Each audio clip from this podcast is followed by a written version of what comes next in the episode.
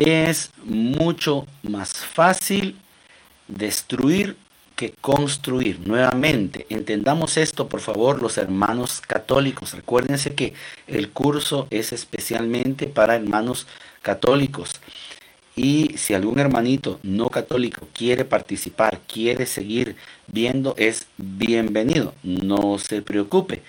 Pero le quiero hablar al hermano católico que me está escuchando, que me está viendo. Eh, quiero recordarle que eh, lo que ya le decía, Destruir es mucho más fácil que construir. ¿Y por qué te lo quiero decir? Te lo digo porque es re fácil que yo llegue a tu casa. Por ejemplo, vamos a pensar en una pareja de casados. Yo llego a la casa de cualquier pareja de casados y en un ratito que eh, el marido se fue por allá a hacer más de algo, yo vengo y le digo a la señora, mira, eh, fíjate vos que eh, así rapidito te digo antes de que venga, fíjate que tu marido te engaña con otra, pero mira, ahí lo hablamos después porque ya viene de regreso, otro día te cuento. Y pues resulta que en la reunión ya no hubo oportunidad de contarle a la señora. Y entonces, ¿cómo se queda la señora? ¿Cómo se queda? Se queda destruida, se queda con la duda, se queda triste, se queda amargada, se queda con la inquietud de que si yo lo que le dije es cierto o no. Es re fácil, re fácil destruir. Ahora, ¿cómo le devuelvo yo a esa señora la confianza en su marido?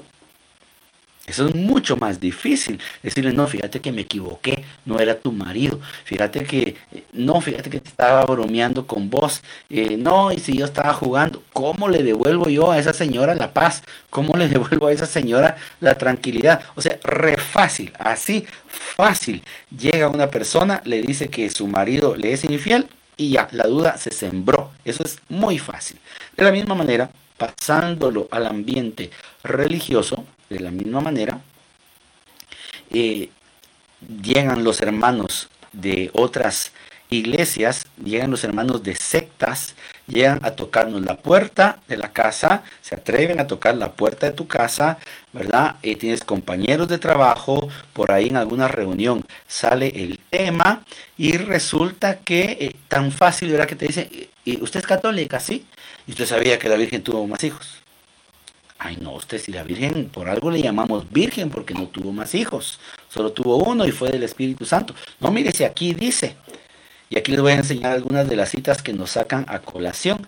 Mire, aquí dice, aquí en San Mateo 12:46, aquí en San Mateo 13:54 al 55, aquí en San Marcos 6:33, aquí en San Juan 2:12 y 7:5, aquí en Hechos 1:14, Primera de Corintios 15:7. Mire, todas estas citas que les estoy dando, y le va a decir hermanito, y te las leen, y te las leen con tu Biblia católica, que son una, dos, tres, cuatro, cinco, seis, siete citas, y seguro hay más.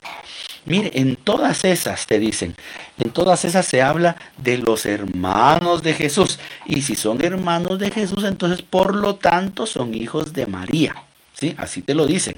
Y, ya no te explican más, solo te lo dijeron, te mostraron unas cuantas citas bíblicas, se van y te quedaste con la duda.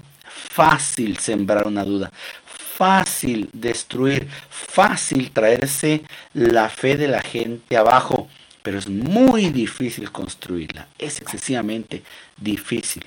Antes de continuar, quiero decirles que les voy a dejar un ratito ahí las citas bíblicas por si ustedes quieren tomar nota. Algunas las vamos a leer, no las vamos a poder leer todas porque sería muy extenso. De hecho, voy a tener que correr un poquito, ¿verdad? Pero si usted quiere, ahí le voy a dejar por un ratito las citas bíblicas por si usted las quiere apuntar y agradezco rápidamente, antes de seguir, a mi hermana Claudia Aquino, bienvenida Claudia, y a mi hermana Martita Pudi de nuestra comunidad Rocío del Cielo saludos, bienvenidas y veo que hay más hermanos conectados, pero como hoy estoy, ya les digo, desde otro programa, no puedo ver exactamente todos los hermanos que se van conectando, solamente aquellos que van comentando. Pero lo importante es que usted tome nota y si le sale alguna duda, comente o cuando haya alguna pregunta y me quiere responder, sepa que puedo leer sus comentarios. Bien.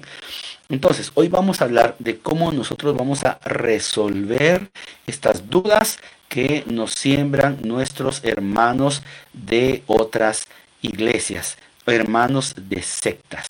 Hermana Rosita Aguilar también eh, comunicándose, saludando. Gracias Rosita. Bueno, vamos a entrar ya de lleno entonces, hermanos, a el tema de esta noche. María tuvo más hijos, ¿sí o no?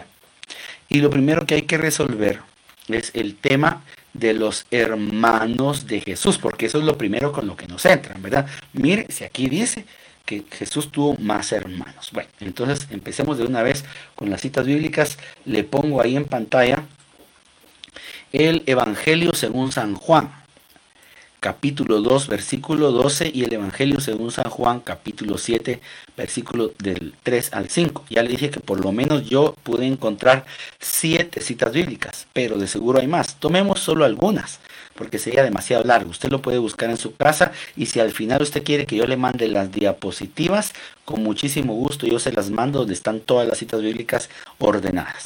Bueno, leamos. San Juan 2.12 dice, después bajó a Cafarnaúm con su madre y sus hermanos. Note que he querido eh, subrayar o más bien resaltar la palabra hermanos con rojo. Dice, después bajó a Cafarnaúm con su madre y sus hermanos y sus discípulos pero no se quedaron allí muchos días. Ya ven que la Biblia dice que Jesús tenía más hermanos. Ciertamente no se puede negar, es cierto, es verdad. Si la Biblia lo dice es porque es verdad.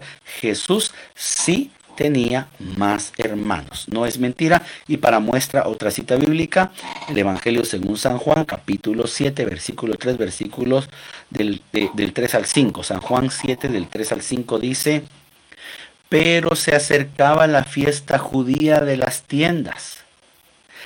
Y le dijeron sus hermanos, sal de aquí y vete a Judea, para que también tus discípulos vean las obras que haces, pues nadie actúa en secreto cuando quiere ser conocido. Si haces estas cosas, muéstrate al mundo. Y el evangelista San Juan comenta, el versículo 5 lo comenta el evangelista San Juan, es que ni siquiera sus hermanos creían en él. Palabra del Señor, gloria a ti, Señor Jesús. En dos citas bíblicas, hermanos, vemos cómo una vez tras otra, en San Juan 2.12 una vez y en San Juan 7 del 3 al 5 dos veces, ahí está en rojo resaltado para que usted lo pueda leer bien, se menciona a los hermanos de Jesús. Y es muy fácil que un hermanito no católico llegue a tu casa y te diga, mire, ahí están los hermanos de Jesús. Por lo tanto, uno más uno son dos, ¿verdad? Si Jesús tuvo hermanos, entonces María tuvo más hijos. Bueno, vamos a empezar a discernir esta situación. Y lo primero que hay que decir es que la Biblia habla de los hermanos de Jesús, sí es verdad, pero de lo que no habla la Biblia es de los hijos de María. La Biblia nunca, en ningún versículo, desde el Génesis hasta el Apocalipsis, va a hablar de los hijos biológicos, de los hijos carnales de María que la Virgen María tuvo con San José. Eso nunca en ningún versículo lo va a encontrar, jamás, ¿verdad? Y usted se puede leer toda la Biblia y si se lee toda la Biblia y encuentra el versículo me avisa, pero yo le adelanto que no lo va a encontrar. Otra cosa que no nos dicen los hermanos de las sectas, los, hermanos separados, es que eh, en la Biblia y en el, especialmente en el pueblo de Israel, primero hay que decir que en el lenguaje bíblico la palabra hermanos se usa no solamente para hijos de la misma madre, ¿sí? La palabra hermanos se utiliza para hermanos en la fe, como lo vamos a ver más adelante, hijos descendientes de Abraham. Se va a utilizar también para los discípulos, Jesús les va a llamar a sus discípulos hermanos, lo vamos a ver más adelante. Pero ahorita yo me quiero concentrar en que hermano en la Biblia se le llama también, como lo dice el título de esta diapositiva que vamos a ver a continuación, hermano en la Biblia se utiliza para de, para designar, para identificar a los familiares. ¿sí? Nuestra mm, cultura guatemalteca, que es de donde yo soy, yo soy de Guatemala, y sé que hay hermanos que nos ven desde otras partes, pero en Guatemala nuestra cultura es así, la familia es extendida, es decir, cuando pensamos en familia pensamos eh, incluimos abuelitos, incluimos tíos, incluimos primos segundos. Yo, por ejemplo, cuando iba con mi papá de niño a visitar la aldea de donde él era originario, él me decía que él era mi abuelito tal o, era mi tío tal, eran tíos de él, a veces tíos segundos, pero él me los presentaba, él es tu tío. En realidad era tío de mi papá, pero él me lo presentaba como tío mío. ¿Sí? Porque así somos los latinoamericanos, tenemos el concepto de familia extendida. El concepto de familia anglosajona, europea, americana, estadounidense, ese es más reducido, ese es más chiquito, el papá y la mamá. Pues en la Biblia tienen un concepto parecido al nuestro, es la familia extendida y todavía más, porque para designar a otros familiares también se usa la palabra hermano. ¿Dónde lo vamos a ver? Lo vamos a ver en el libro, por ejemplo, de Tobías, ¿sí? El libro de Tobías, capítulo 8, versículo 4, va a decir lo siguiente. Yo le pongo un poquito en contexto de quién es Tobías. Tobías es el hijo de Tobit. Tobit, su papá, se va a morir y quiere que su hijo Tobías vaya a, a cobrar una herencia un, dinero que él ha dejado con unos familiares y mientras va con esos familiares, pues de paso se casa con una de, de, las, de las de la familia, porque así era en el pueblo de Israel, la gente no se casaba con nadie que no tuviera un, un cierto parentesco, especialmente que fueran de la familia de Israel, ¿verdad?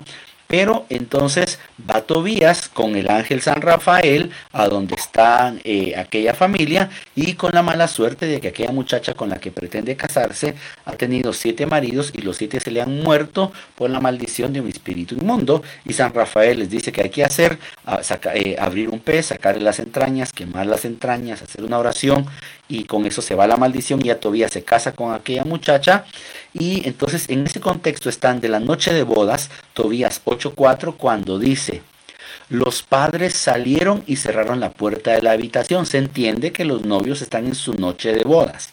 Entonces Tobías se levantó del lecho y le dijo, ¿a quién le dijo? ¿A quién iba a ser? A, su mujer, con la que estaba, porque ya no había nadie más ahí. Están en su noche de bodas, no hay nadie más. Los papás salieron de la puerta, salieron de la habitación y cerraron la puerta. ¿Y cómo le dice Tobías a su mujer? Levántate, hermana y es su esposa. A su esposa le dice, hermana, levántate, hermana, y oremos y pidamos a nuestro Señor que se apiade de nosotros y nos salve. Palabra de Dios, te alabamos Señor.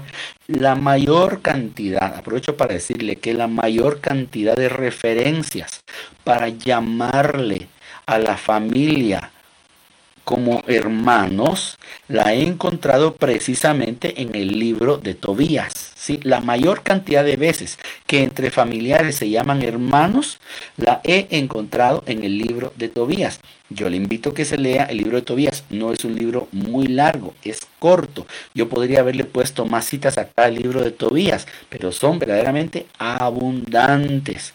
Otra razón por la que no le quise poner más citas bíblicas del libro de Tobías es porque nuestros hermanitos no católicos que también tienen la Biblia no tienen este libro en sus Biblias. Y por lo tanto si yo les hago leer el libro de Tobías pues a lo mejor y no me creen.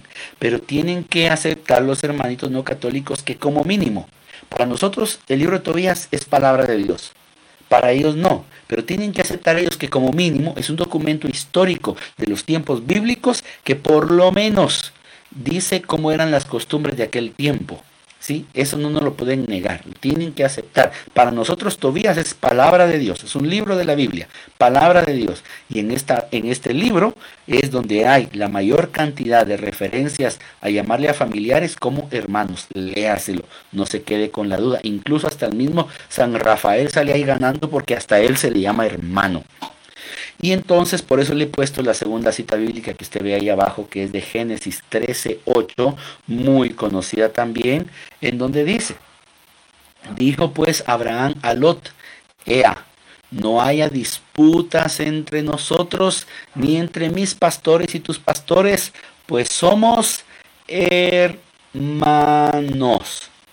Es de todo sabido, queridos hermanos, y usted se va unos capítulos atrás, ahí va a ver usted cómo se va a identificar a la familia de Abraham y va a ver que un hermano carnal de Abraham es papá de Lot, por lo tanto, y es de todo sabido que Lot y Abraham son tío y sobrino, sobrino y tío.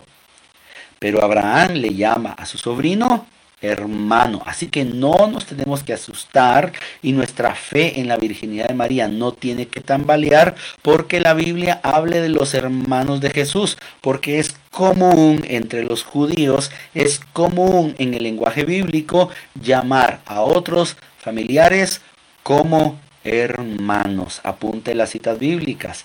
Tobías 8.4 y Génesis 13.8. Nuevamente, Tobías 8.4 y Génesis 13.8. Ahí se la voy a dejar un ratito más para que pueda tomar nota.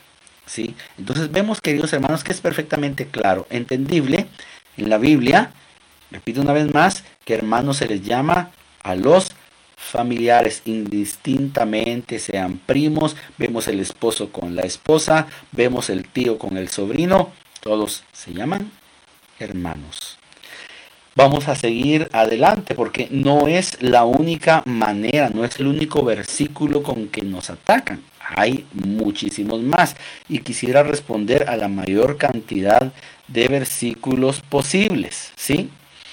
Bueno, lo siguiente que nosotros tenemos que saber, queridos hermanos, es que eh, cuando, si uno le sacara como respuesta a esta cita bíblica a nuestros hermanos no católicos, automáticamente nos van a sacar otras más, en donde incluso se dan los nombres de los hermanos de Jesús. Yo aquí tengo cuatro citas que le voy a mostrar sin embargo, en, el estudio, en la preparación del tema, me di cuenta que habían muchísimas más veces, no solamente en el Evangelio, hasta en los Hechos de los Apóstoles, creo que también en los Corintios, muchísimas veces se habla de los hermanos de Jesús, pero no solamente se contenta la escritura con llamar o citar a los hermanos de Jesús, sino que encima hay capítulos y versículos en donde se nos van a dar los nombres de esos hermanos de Jesús. Y para eso nos vamos a ir al Evangelio según San Mateo. Perdone que tenga que dar estas vueltas, pero aquí tengo el control para mostrarles las diapositivas.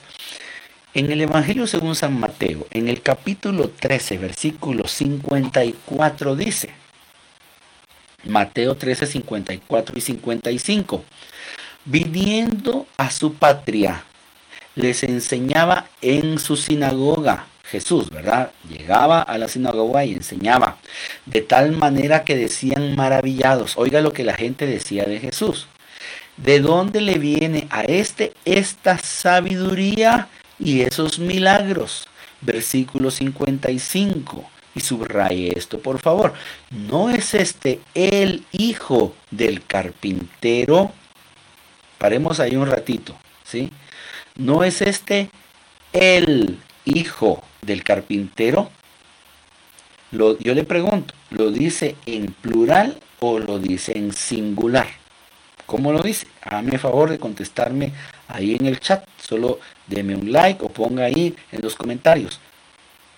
La gente decía del hijo del carpintero, ¿lo dijo en plural o lo dijo en singular?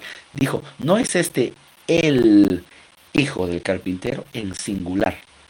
No dijo, y no es este uno de los tantísimos hijos que estos tienen. No, dijo él en singular. Y luego dice, no se llaman su madre María y sus hermanos Santiago, José, Simón y Judas. Oiga, quedan los nombres. Santiago, José, Simón y Judas. Y sus hermanas. Eh, imagínense, todavía habla de hermanas no están todas entre nosotros, entonces, ¿de dónde le viene todo esto? Bien, entremos directamente a la explicación. Pati García, Claudia Aquino han contestado ya en singular, así es, el hijo del carpintero, porque a los ojos de la gente José era el papá el papá de Jesús, el papá genético, el papá biológico. Eso era a los ojos de la gente, la gente pensaba eso. Pero María sabía, y José sabía, y, y Jesús también, por supuesto, que Jesús era hijo, o sea, había sido engendrado por el Espíritu Santo sin participación de varón. Pero a los ojos de la gente, la gente dice, este es el hijo del carpintero, y por eso lo dice así. Pero si nosotros escudriñamos, nosotros buscamos versículos, nosotros ahí en nuestras Biblias buscamos las referencias de a dónde nos mandan los, los capítulos y versículos cuando se hablan de los hermanos de Jesús, Santiago, José, Simón y Judas, resulta que esos mismos nombres se van a encontrar en otros capítulos, en otros versículos, pero con la característica interesante que en esos otros capítulos y versículos se va a mencionar a las mamás o a los papás de estos cuatro, Santiago, José, Simón y Judas.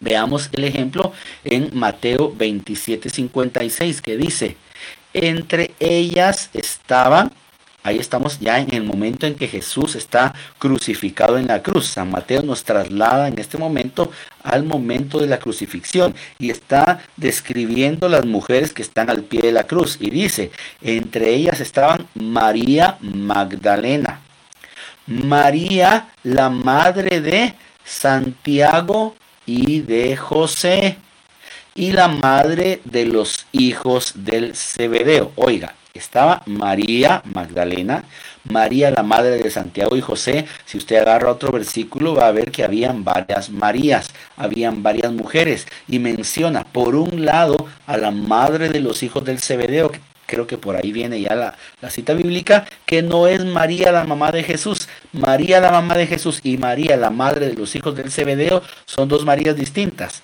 Muy interesante que María, la mamá de Jesús, y María, la madre de los hijos del Zebedeo, son primas.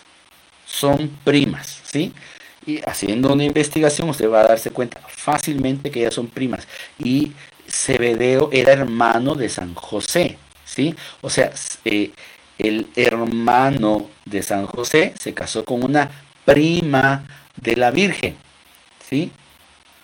Va, y vemos ahí que ahí están los, ahí está la mamá de Santiago y de José, los mismos que se mencionan allá en Mateo 13, 54 y 55, y sus hermanos Santiago, José, Simón y Judas.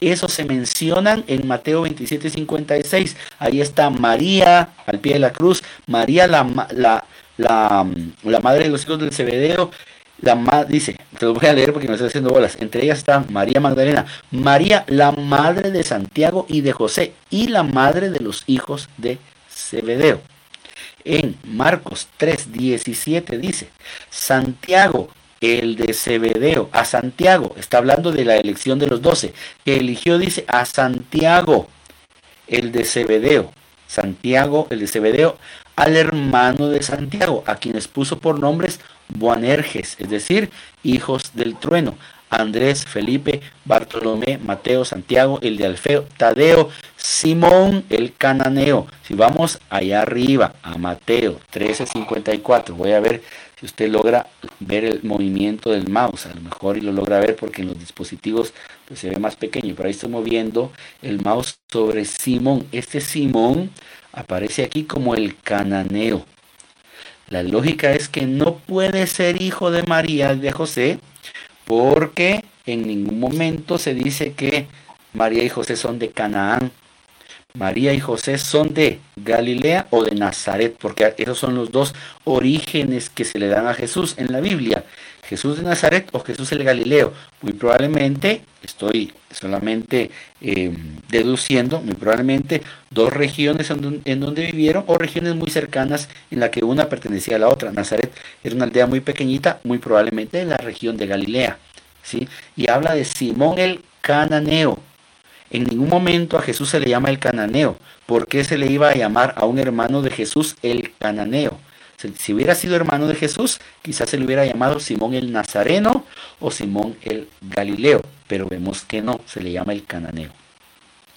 Y Judas, el apóstol San Judas, eh, estamos hablando de Judas Tadeo, no de Judas Iscariote, el que traicionó al Señor. Judas Tadeo en su única carta, capítulo 1, versículo 1, dice, Judas, siervo de Jesucristo. Oiga, ¿cómo se, cómo se identifica a sí mismo Judas?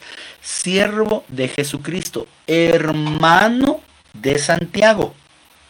A los que han sido llamados, amados de Dios, Padre y guardados para Jesucristo. Oiga que en ningún momento Judas, que se menciona allá en Mateo 13:55, le repito el orden de los hermanos que aparecen ahí, Santiago, José, Simón y Judas, Judas nunca se identifica como hijo de María o hermano carnal de Jesús, lo que sí hace con su hermano carnal Santiago. Nuevamente leamos Judas 1.1.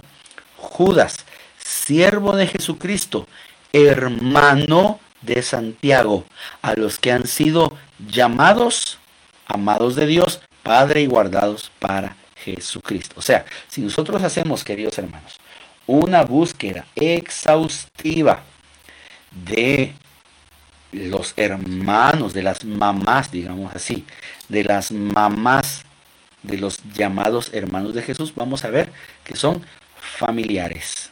Son familiares, la Biblia nunca habla de hijos biológicos de la Santísima Virgen María, nunca. ¿sí? Solo va a hablar de hermanos a como los judíos lo entendían, ¿sí? como en su mentalidad, a su idiosincrasia, ellos llamaban hermanos a la familia extendida, ¿sí? Ahora hay otro episodio interesantísimo que también nos va a revelar, o, del cual podríamos hacer la pregunta, ¿y dónde están los hermanos de Jesús, como lo dice la próxima diapositiva. ¿Dónde están sus hermanos? Lo voy a poner en contexto para que entienda. Eh, después de que Jesús con su madre y su papá, su papá adoptivo San José, regresan después de la muerte de Herodes, ahí nosotros tenemos un espacio de la infancia de Jesús en la que ya no sabemos nada de él y volvemos a saber de él hasta que él tiene 12 años. Cuando tiene 12 años, usted sabe perfectamente que eh, Jesús va al templo y se pierde en el templo, sus papás piensan, María piensa que va con San José en la caravana de los hombres, viceversa San José piensa que va con María en la caravana de las mujeres y no se dan cuenta hasta que se juntan por ahí y dicen, ¿y el niño? Y como no lo encuentran, se regresan a Jerusalén para buscarlo, ¿sí? Al final lo encuentran quinto misterio gozoso, Jesús perdido y en el templo. Al final lo encuentran en el templo dialogando, dice, con los fariseos y los fariseos se quedaban asombrados de su sabiduría. Vamos a leerlo en Lucas 1, 40, perdón, Lucas 2, 48. ¿Qué dice Lucas 2, 48? Dice, cuando le vieron, quedaron sorprendidos y su madre le dijo, hijo, ¿por qué nos has hecho esto? Mira, tu padre y yo, angustiados, te andábamos buscando. Yo le pregunto, hermanito, yo le pregunto, hermanita, que me está viendo, ¿dónde están los hermanos de Jesús. O sea, ya han pasado 12 años en que supuestamente María y José, después de que Jesús nació virginalmente, tuvieron tiempo para tener ellos dos más hijos, ¿verdad? Hijos biológicos de ellos, de María y de José. Ya han pasado 12 años, ha habido tiempo para que tengan más hijos. Son gente judía, gente que tenía muchos hijos y no andaban espaciándolos por mucho tiempo. Yo le pregunto, ¿por qué Lucas 2.48, cuando María le dice a Jesús, ¿por qué nos has hecho esto? ¿Por qué María no dice, mira, tu padre, tus hermanos y yo angustiados, te andábamos buscando. ¿Por qué María no menciona a sus otros supuestos hijos? ¿Dónde están? No aparecen por ninguna parte. No aparecen. ¿Dónde están los hermanos de Jesús cuando Jesús se pierde en el templo? Simple y sencillamente, queridos hermanos, no están porque no hay. Eh, la Virgen María, biológicamente, de sus entrañas, solamente tuvo un Hijo, Jesucristo nuestro Señor y nada más. Claro que la cosa no se va a quedar ahí, porque nuestros hermanos siempre, hermanos de, las, de, otras religiones, de, de, sectas, hermanos protestantes, siempre van a buscar atacar nuestra fe. Y entonces, aunque uno les vaya diciendo, ¿Dónde están las respuestas a las interrogantes que ellos nos hacen? Siempre nos van a hacer más interrogantes. Y con la última pregunta que hicimos anteriormente en la última diapositiva, ¿y dónde están sus hermanos? Ahora les voy a hacer la misma pregunta, pero en un lugar específico de la narración bíblica. Si yo me voy al Evangelio según San Mateo capítulo 1, versículo 1, que lo vamos a ir en este momento.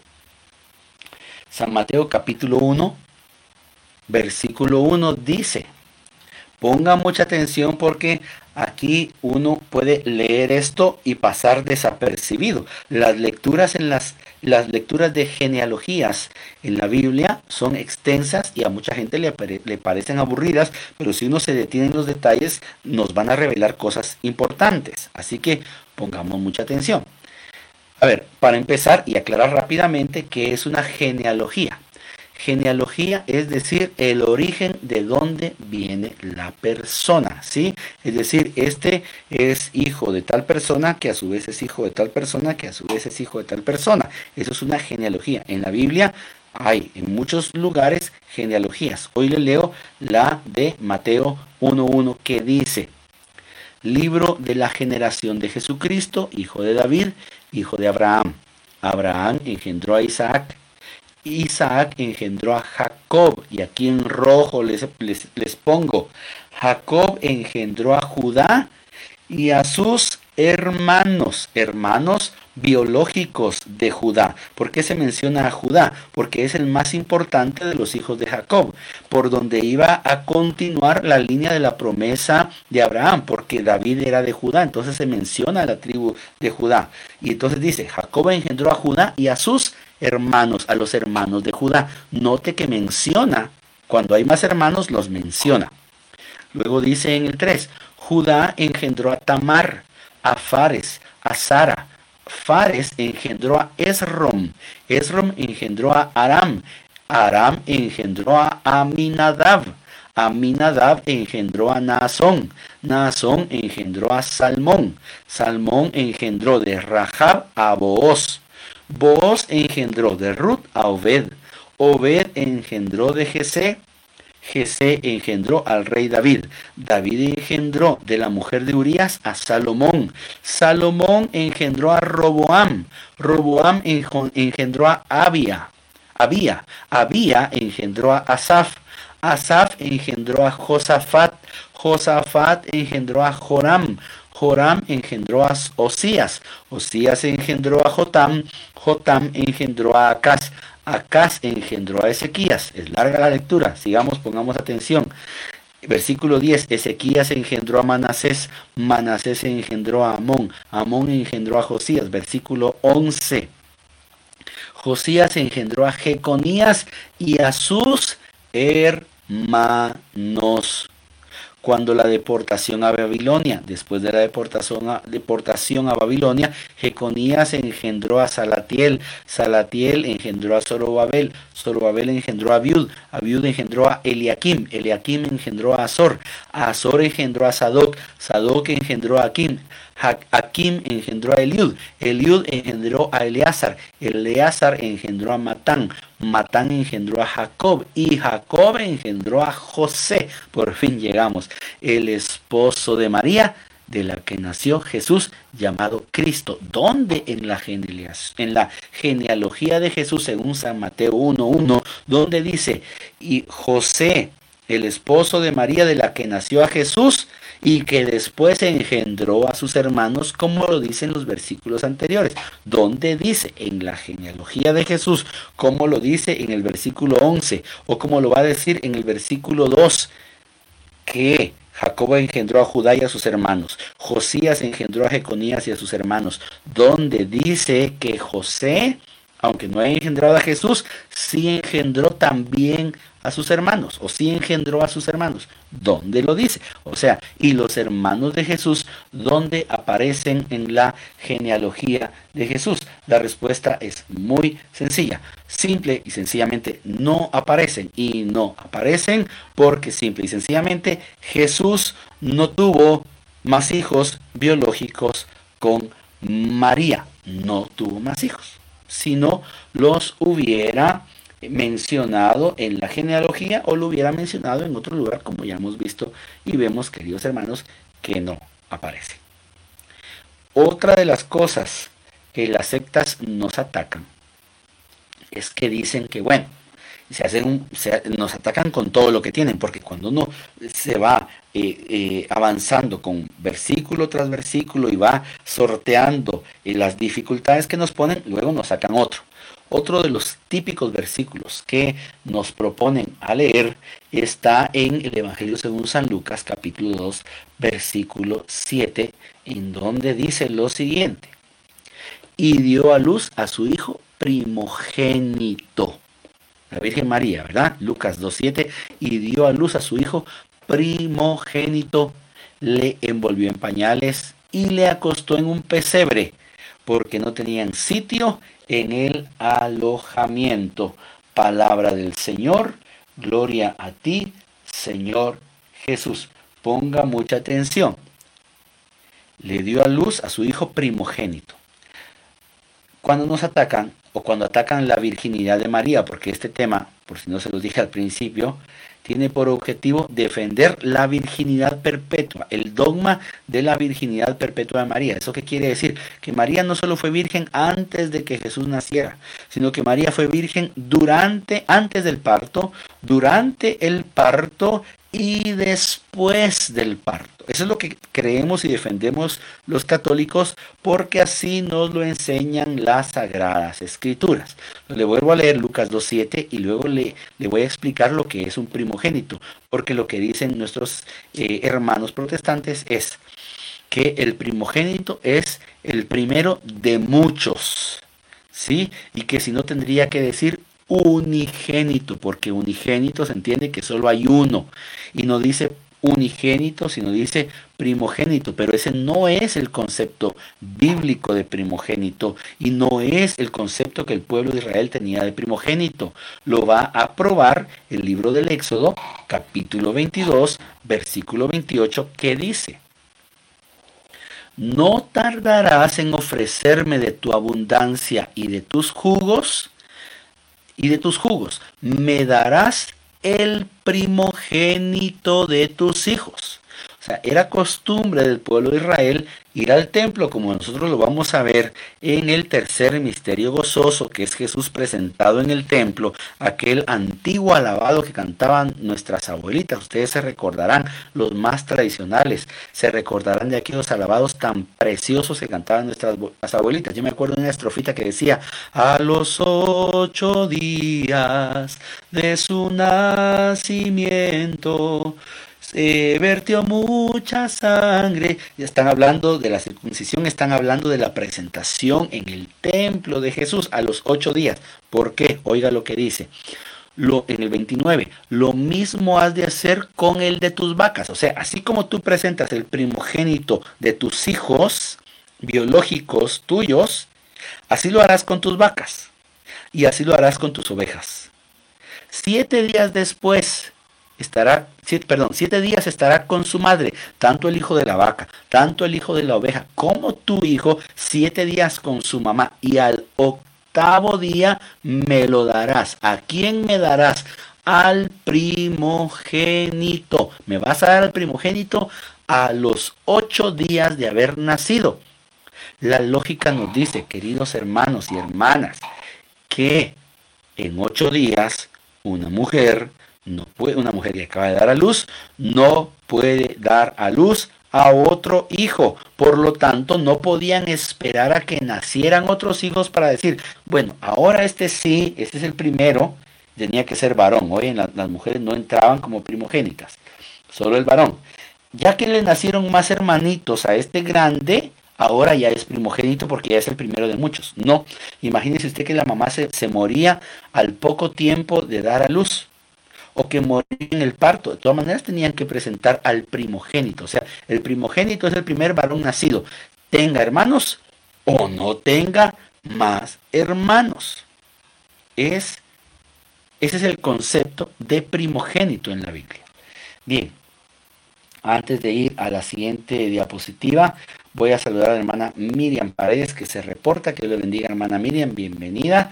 Y les vuelvo a hacer el eh, aviso que si usted quiere las diapositivas que se está viendo ahí en pantalla, porque a lo mejor el dispositivo tiene una pantalla tan pequeñita que no se puede leer todas las citas bíblicas, entonces yo con mucho gusto se las envío, solo me da su correo electrónico y me lo puede poner en los comentarios y yo con mucho gusto a su correo electrónico yo le mando todas las diapositivas de este tema donde están todas las citas bíblicas para que usted tranquilamente pueda estudiarlas y compararlas en la tranquilidad de su casa.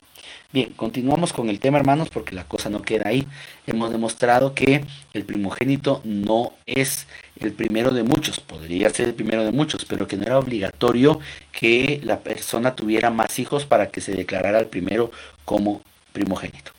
Bueno, entonces uno viene y le, explica al hermano evangélico, le explica al hermano testigo de Jehová que, que pues que no, que, que, María no tuvo más hijos, que primogénito no significa lo que ellos dicen, que los hermanos mencionados de Jesús, pues ahí aparecen sus mamás en otros, en otros pasajes, así que no hay problema y que tampoco eh, hermano significa hijos de la misma madre, sino que era el concepto de familia extendida que se tenía. Pero después todavía siguen. ¿Y con qué siguen? Con una cita bíblica que vamos a encontrar en Mateo 1.24, en donde van a, van a sugerir ellos, por palabras del evangelista San Mateo, que si bien Jesús nació virginalmente de María, ya después de eso, ya María ya pudo seguir teniendo hijos porque dicen ellos que conoció a su marido José.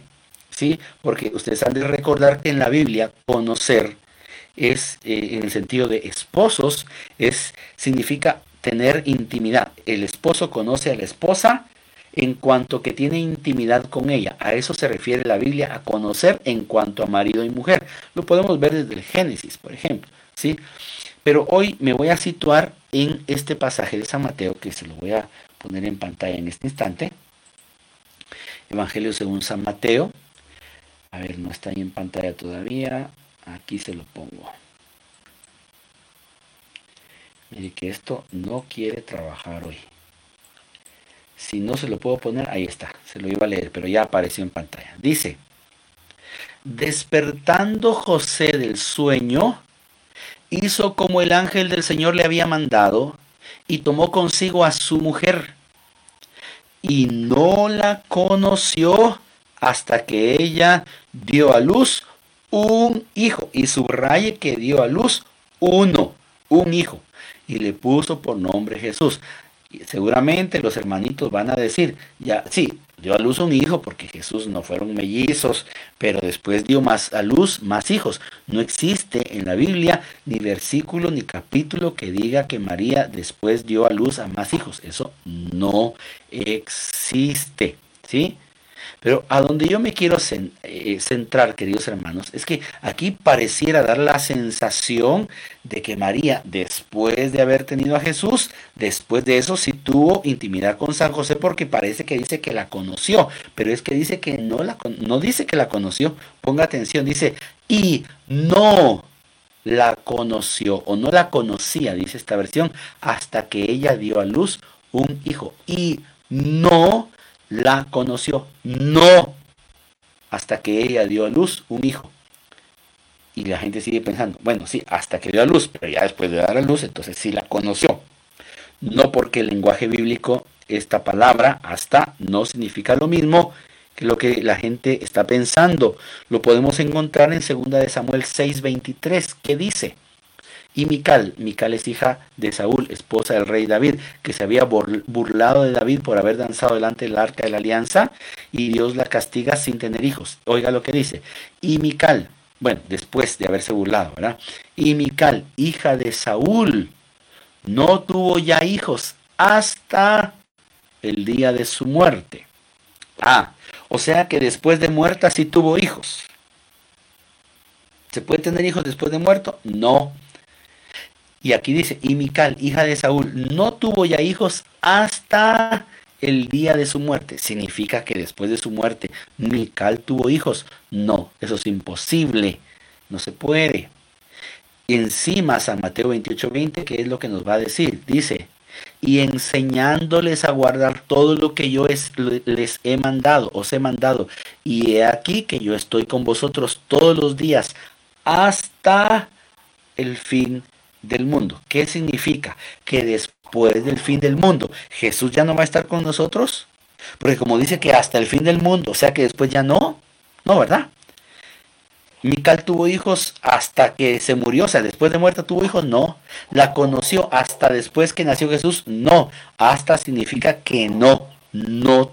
Mical no tuvo hijos después de muerta. Jesús sí va a estar con nosotros hasta el fin del mundo y después. Y así como en Mateo, 20, Mateo 1.25 dice, y no la conoció hasta, significa que ni antes ni después, como Jesús va a estar con nosotros antes y después. Y el fin del mundo está ahí de por medio. ¿Sí? Bien, queridos hermanos, vamos a ir avanzando un poquito más y como les digo, las citas bíblicas son un montón y todavía me falta y ya vamos cerca de los 50 minutos ya de transmisión. Así que si a la hermana Miriam no la he saludado, la saludo en este momento que ahí veo que se está reportando. Hermana Miriam Paredes, que Dios te bendiga, bienvenida. Y bueno, si usted tiene preguntas puede hacerlas a través del chat. Vamos a seguir con las citas bíblicas. Esto es muy rápido, muy resumido, porque verdaderamente hay mucho que estudiar. Pero con esta cita bíblica ya vamos a ir terminando porque hay otra cosa muy importante que nosotros tenemos que subrayar. Vamos a irnos al Evangelio según San Mateo capítulo 1 versículo 22. San Mateo capítulo 1, versículo 22. Esto es bien importante que lo entendamos. Dice San Mateo 1, 22 y 23. Todo esto se cumplió, todo esto sucedió, perdón, para que se cumpliese el oráculo del Señor por medio del profeta. Ved que la Virgen concebirá y dará a luz un hijo. Subraye, y ahí lo tengo yo en rojo con, letra eh, así en, negrilla, solo que en rojo, subrayado, un poquito más gordita que donde dice hijo, ¿se da cuenta? Dio a luz cuántos hijos la Virgen? Uno.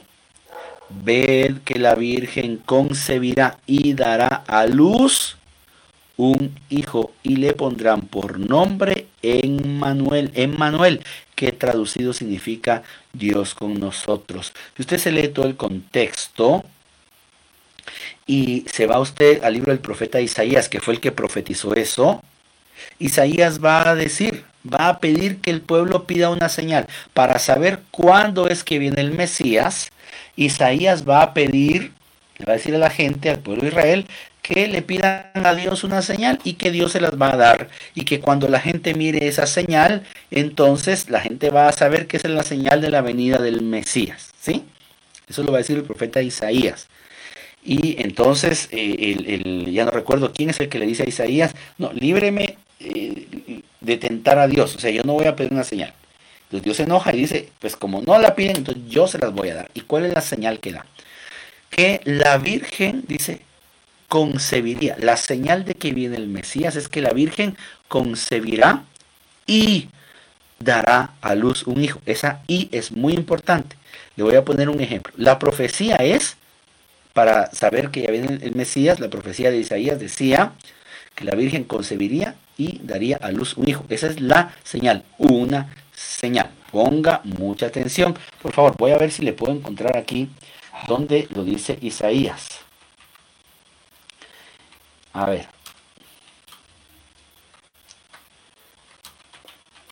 Tome nota ahí porque esa esa cita bíblica no se la puse en las diapositivas, pero usted puede tomar nota.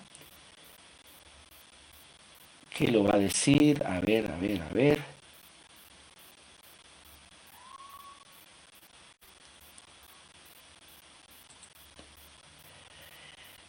Vamos a ver, hermanitos, ténganme un poquito de paciencia.